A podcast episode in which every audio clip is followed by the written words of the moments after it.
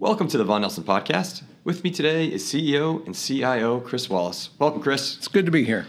All right, Chris. Uh, today we're going to wrap up the first half of, of 2022, and it's uh, it's been an ugly one um, to say the least. uh, and I maybe just more descriptive. It's, it's been incredibly volatile. If we're, we're looking at the U.S. markets, equity markets, they're down. You know, sitting around right around 20 percent.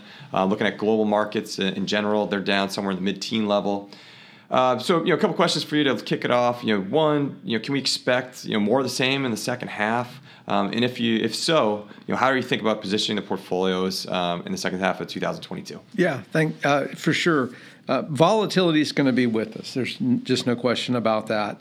Um, and we and we got to remember what we're recessing. We're recessing excess monetary stimulus and liquidity, and that in and of itself creates volatility and we're recording this on June 30th. And although we were supposed to start quantitative tightening in June, even with the, the first initial bond runoffs, the the Fed's balance sheet really hadn't started to shrink yet. So all that's in front of us. Um, there's been a subtle shift in the market, though, and investors need to understand that the disinflationary pressures are growing. Inflation while elevated, is certainly peaking, and it's going to remain elevated. But we've seen tremendous sell offs in uh, industrial metals, in soft aggregates. Uh, you know, copper's sending a very clear signal, and we're finally starting to see the lack of liquidity impact uh, energy prices as well. And the market's attention is shifting away from inflationary concerns and it's screaming recession. Uh, there's no question Europe's going to have a recession. Uh, if you look globally, most exporting countries are going to or already in a recession right now, with the exception of China, which never really recovered because of its zero COVID policy. It's actually adding a lot of stimulus. Japan hadn't tightened monetary policy significantly. And so while they're going to experience a deterioration in economic fundamentals, again, they don't have the same liquidity issues. Um, the U.S. is on a trajectory for recession. We, we need to understand that because this was such a liquidity driven and, and wealth effect driven consumption, that the slowdown in spending and consumption is much faster. And while interest rates hasn't moved significantly because of Fed action, we have drained liquidity massively. We've had the first month on month decline in M2 since 2009. Um, and so a recession is we're going to have a profits recession in the US, whether we have an economic recession or not. I think we're going to have an economic recession. So, yeah, volatility is going to be with us. Credit markets are frozen. The yield curve is flattening. The euro dollar's future curve, while it was inverted a year out, has pulled that in. It's telling the Fed that they need to be cutting rates as early as the first quarter of 2023. Quite frankly, I think that's going to come into 2022. And so, from a positioning standpoint, you know, we were never really long the bond proxies despite anticipating the slowdown and a liquidity recession. The reason being there was as big a bubble in fixed income as elsewhere. And for you know uh, people listening to this, to give you an idea of how bad it's been in fixed income, it's the most losses that we've experienced in fixed income since 1842. Um, and so the credit markets still need to go through price discovery, loss recognition. We were holding excess cash through this first half of the year. When we got to the sell off in the deeper sell off in May, some capital, some some of that cash started going to work, and where we not not only did we put existing cash to work, but we also raised cash. So we've taken some profits in our energy positions, um, and we'll look to redeploy those on a pullback. Um, but yes, v- more volatility in the second half. You'll see rotations in portfolios as we start deploying cash and our winners uh, booking profits and starting to move into areas of the market that are going to be very oversold. You're not going to find it in sectors. Investors need to get rid of this idea that I'm buying tech or I'm buying energy, it's going to be security specific. There are fabulous opportunities and fabulous landmines in every sector and every geography. Uh, gone are the days where you just buy an ETF and, and make money. Uh, one follow up to that, you know, you mentioned in your comment there that uh, the U.S. is on a trajectory for recession. You know, in, in, your opinion, here, you know, what do you think is the greater risk for the U.S. market today? Is it inflation or is it a recession? Uh, look, near term, right now, it's a recession, uh, but the Fed's in a pickle, and they have to uh, get rates lower and in order to try to wait long enough for inflation to give the signal, they just they're not going to have the the time and space. Um, so right now, front and center, recession's the bigger issue. Inflation's already peaked. It's just going to remain really elevated uh, for a long time, but it's not moving higher from here. Uh, and so, you know, we're, we're talking about the dark uh, market downturn. Your first comments again, um, as steep as it's been, and I know you mentioned, you know, this is going to be, you know, more security specific as opposed to sector. But are there any areas of particular interest, or there, you know, kind of few places that you've begun to uh, concentrate your efforts um, as you're looking for new portfolio ideas? Yeah, you know, areas where I think it depends on which one of our equity strategies but areas where there's a focus and if not already positions you know areas we're looking at is housing and housing related companies within that supply chain. Um, and housing's kind of a good example of an area that yes it's cyclical but there's so little supply and robust demand will return back to that market that it's going to do well, you know, through the rest of the decade. You can't say that about a lot of areas. I, I think investors are going to be surprised at what the back half of this decade looks like, and wh- where they are used to seeing growth or secular growth is not going to be the case. Uh, but we're going to look for areas like that, housing, uh, in the industrials. Um, we're going to see a lot of wreckage in transportation and so the winners are only going to get stronger.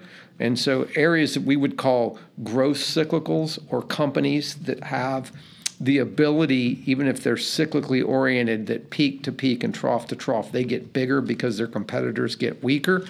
Um, and these can be, you know, in the small cap space all the way up into some of the me- mega large caps.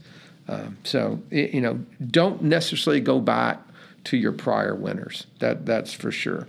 And we're going to see that. A great example is going to be in in large cap tech. Look, I you know it won't surprise me to see Netflix get cut in half from here.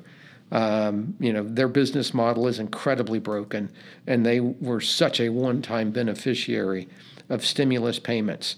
You know, is it going to surprise me if Google and Facebook bring down estimates because ad spend is absolutely hitting a wall? Nope, not at all. Is it going to surprise me that that the the consumer and the retail portion of Amazon is really challenged in the back half of this year? Nope.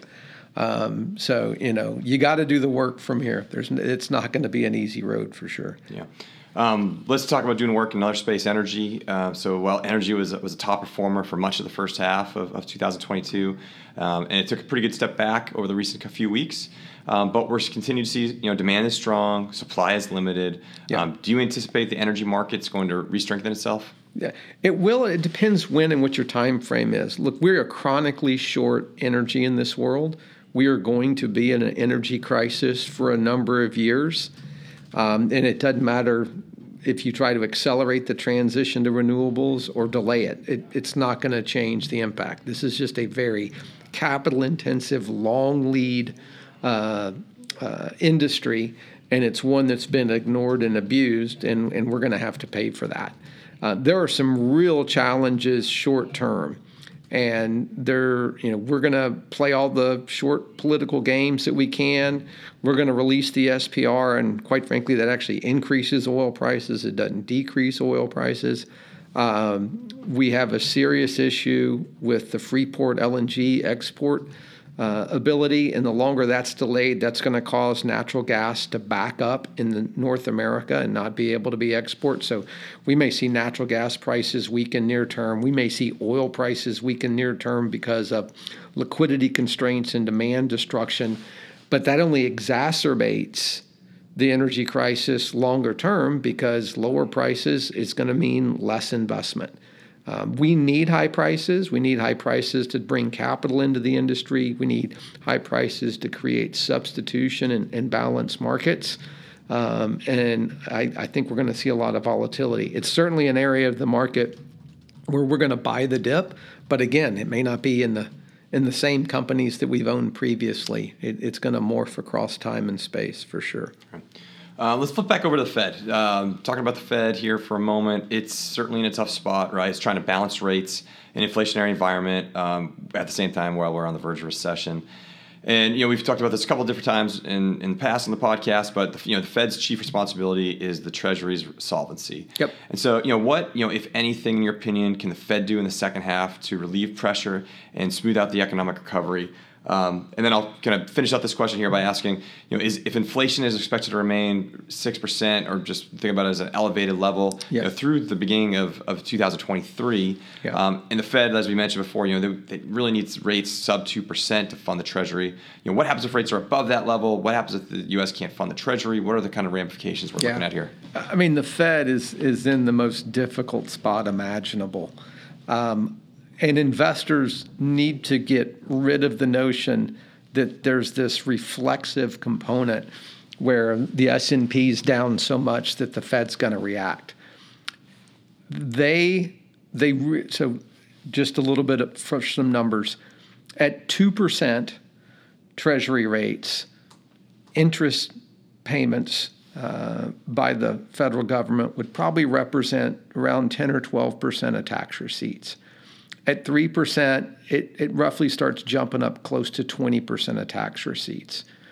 As it stands today, our tax receipts do not cover defense, Social Security, health care, and interest. And our tax receipts are actually ballooned by the excess capital gains that were uh, generated in, in 2021. So I mean, we've really run out of the capacity uh, to fund our budget. So I, I, expect a budget reconciliation. It's not going to surprise me to start talking about tax increases over the next couple of years because we're just in a difficult spot. So the Fed needs the markets to function. That doesn't mean go up, it means not dislocate. They need them to trade. They would probably be fine with the S&P falling, you know, 20%, um, seeing a recession, seeing employment conditions loosen up, meaning people get laid off, to see some bankruptcies.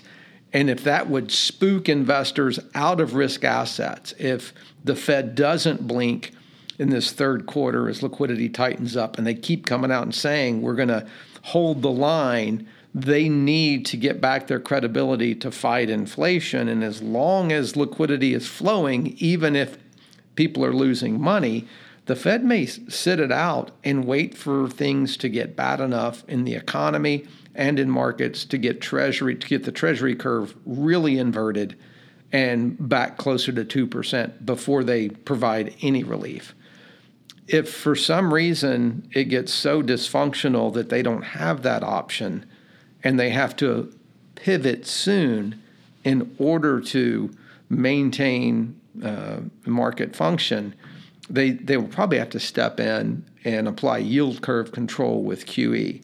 And in that scenario, you have very elevated inflation expectations already, it will only enhance those. Not that it actually creates inflation with QE, but that doesn't matter. People believe that to be the case, and there's still enough excess money in the system that inflation can remain elevated. So, in my mind, as I look at it, you know, if I'm a fixed income investor, the Fed's going to have to try to pick how they want to hurt the bond market right? Do they want to let it deteriorate, let credit deteriorate, let spreads blow out, let the bankruptcies and losses accumulate?